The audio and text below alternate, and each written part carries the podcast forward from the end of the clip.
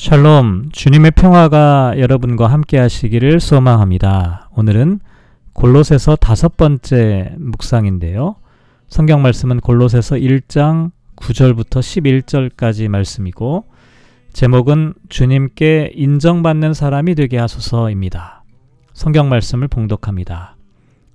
이로써 우리도 듣던 날부터 너희를 위하여 기도하기를 그치지 아니하고 구하노니 너희로 하여금 모든 신령한 지혜와 총명의 하나님의 뜻을 아는 것으로 채우게 하시고 죽게 합당하게 행하여 범사에 기쁘시게 하고 모든 선한 일에 열매를 맺게 하시며 하나님을 아는 것에 자라게 하시고 그의 영광의 힘을 따라 모든 능력으로 능하게 하시며 기쁨으로 모든 견딤과 오래 참음에 이르게 하시고 아멘.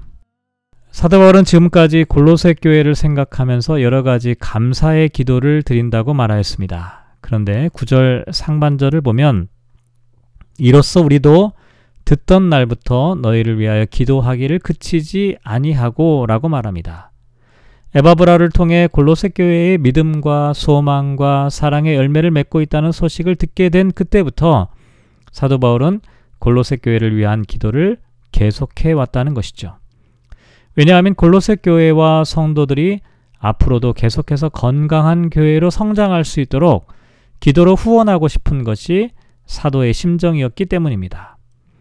이렇게 그리스도인들은 서로를 위해 중보적인 기도를 하는 것은 그리스도인들이 서로를 위하여 베풀 수 있는 최고의 사랑의 표현이라고 할 수가 있습니다. 그런데 한 가지 주의할 점은 제가 중보의 기도라고 하지 않고 중보적 기도라고 말하는 이유가 있는데요. 우리의 중보자는 하나님과 인간 사이의 중보자는 오직 예수 그리스도라고 하는 사실을 강조하기 위함입니다. 하나님과 인간 사이의 유일한 중보자이신 예수님을 통해 우리가 함께 중보적인 기도를 드리는 것 뿐이죠. 또한 우리가 중보적인 기도를 드린다고 할 때 그 목적은 단지 개인의 소원이나 바람을 이루기 위한 도구로 사용되어서는 안 됩니다. 오히려 우리가 중보적인 기도를 하는 가장 중요한 목적은 그 사람이 성숙한 그리스도인으로 성장할 수 있도록 돕는 것이 최종적인 목표라고 할 수가 있습니다. 오늘 본문에 나와 있는 사도 바울의 중보적 기도를 보면 그와 같은 내용을 우리가 분명히 알 수가 있는데요.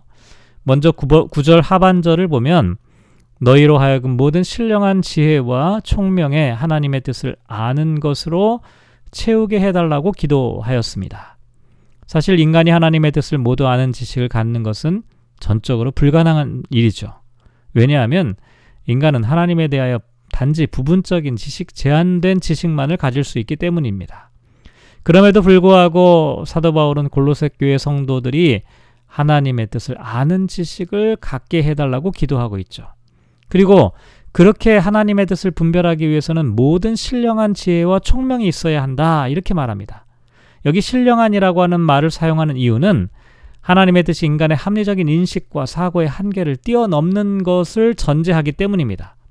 물론 하나님의 뜻이 인간의 합리성을 무시하거나 이성적인 세계를 부정하는 것은 아닙니다. 하지만 인간의 합리성만으로 하나님의 뜻을 모두 이해할 수는 없습니다. 그래서 이성의 한계를 뛰어넘어서 성령의 조, 조명하심이 필요한데 이것을 신령한 지혜라고 말하고 있는 것이죠. 그런데 우리가 신령한 지혜와 총명으로 알아야 하는 하나님의 뜻, 하나님에 관한 지식은 과연 무엇일까요? 그것은 한마디로 예수 그리스도의 구원 사건입니다. 사도 바울이 골로새서에서 가장 중요하게 말하려고 말하려고 하는 주제가 바로 이것입니다. 왜냐하면 골로새 교회에 나타난 거짓 교사들은 혼합주의적인 주장을 하고 있었기 때문입니다.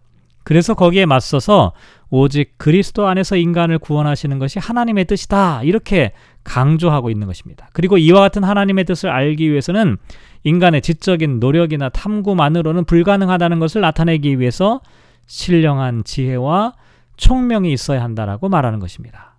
다시 말해서 사도 바울은 골로새 교회 성도들에게 하나님의 뜻을 똑바로 알기 위해 노력하라 이렇게 말하는 것이 아니라 하나님께서 그들에게 하나님의 뜻을 바르게 알게 해 주시기를 기도하고 있는 것이죠. 이렇게 첫 번째 중보적 기도가 영적인 지식에 관한 것이라면 두 번째는 올바른 행동에 대한 기도입니다. 10절을 보면 주께 합당하게 행하여 범사에 기쁘시게 하고 모든 선한 일에 열매를 맺게 하시며 하나님을 아는 것에 잘하게 해달라 이렇게 기도합니다. 앞서 신령한 지혜와 총명을 위해 기도했는데 이렇게 하나님을 아는 지식이 있어야만 거기에 합당한 행동을 할 수가 있기 때문이죠. 올바른 행동은 올바른 지식이 선행되어야만 하는 것입니다. 또한 사도 바울이 합당한 행동을 강조하는 이유는 조금 전에도 말씀드렸지만 골로새 교회에 들어온 거짓 교사들이 신비한 지식만을 자랑하고 있었기 때문입니다. 특히 영지주의자들은 영적인 지식을 소유했다고 자부하는 사람들이었죠. 하지만 이들은 머리로만 지식을 자랑할 뿐 행동에 있어서는 합당한 열매, 선한 열매를 맺지 못했습니다. 그래서 바울은 골로새 교회 성도들에게 합당한 행동을 통해 하나님을 기쁘시게 다시 말해서 하나님의 마음에 들도록 해야 한다라고 말하는 것입니다. 뿐만 아니라 선한 일에 열매를 맺고 자라야 한다 이렇게 말하는데 앞서 1장 6절에서도 열매 맺음이 자라남보다 앞서 나온다고 말씀을 드렸습니다. 여기서도 열매 맺음이 자라남보다 앞서 언급되어 있습니다. 열매 맺음은 선한 행동으로 선한 열매를 맺는 것입니다. 그래서 선한 행동으로 선한 열매를 맺지 못하면 하나님을 아는 지식이 제대로 성장할 수 없다는 것을 나타내는 것이죠. 세 번째 중보적인 기도는 11절을 보면 그의 영광의 힘을 따라 모든 능력으로 능하게 하시며 기쁨으로 모든 견딤과 오래 참음에 이르게 해달라라고 기도합니다. 하나님의 뜻을 아는 것과 그것을 행동으로 옮겨 선한 열매를 맺는 것은 모두 매우 중요한 일이죠.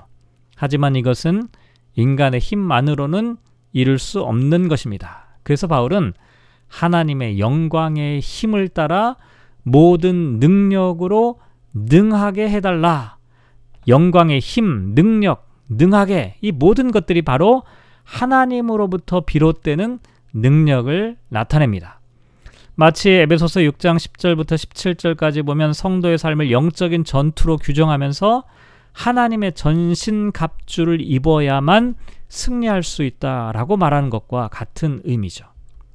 그런데 우리가 하나님의 힘과 능력을 힘입더라도 금방 저절로 승리를 얻을 수 있는 것은 아닙니다. 성도들에게는 모든 견딤과 오래 참음의 시간이 필요한데요. 왜냐하면 예수 그리스도의 십자가 사건을 통해서 우리 그리스도인들은 이미 구원을 얻었지만 그럼에도 불구하고 성도들은 아직 이 땅에서의 삶을 살아야 하기 때문입니다. 그래서 그 기간 동안에는 고통과 아픔과 슬픔을 견디고 오래 참아야 하는 것이죠. 그런데 어떤 사람이 끝까지 견디고 오래 참을 수 있을까요? 포기하고 싶은 유혹이 밀려 들어올 때 어떻게 자기의 위치를 신실하게 지키는 사람이 될 수 있을까요? 그것은 바로 믿음입니다. 거짓 교사들의 유혹과 세속적인 압박에도 불구하고 참된 복음을 믿음으로 지키는 사람은 마침내 기쁨의 순간을 맞이할 수 있는 것이죠. 그래서 바울은 골로새 성도들이 끝까지 견디어서 기쁨의 순간을 맞이할 수 있게 달라고 기도하고 있는 것입니다. 오늘 말씀을 묵상하며 이렇게 기도하면 어떨까요? 형제와 이웃을 위한 중보적인 기도를 하게 하소서. 신령한 지혜와 총명으로 하나님의 뜻을 아는 사람이 되게 하소서. 복음에 합당한 생활, 복음에 합당한 삶을 살아가게 하소서.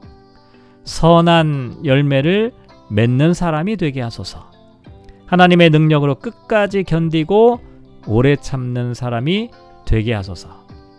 사랑하는 성도 여러분, 오늘도 말씀을 묵상하며 하루를 살아갑니다. 우리 모두가 주님께서 인정하는 사람이 되기를 소망합니다. 또 서로를 위해 중보적인 기도를 통해서 서로를 바르게 세워갈 수 있는 사람들이 되었으면 좋겠습니다. 하나님을 아는 지식, 하나님 앞에서 합당한 삶을 살아가고 믿음으로 끝까지 신앙을 지키며 살아가는 저와 여러분 되시기를 주님의 이름으로 축복합니다.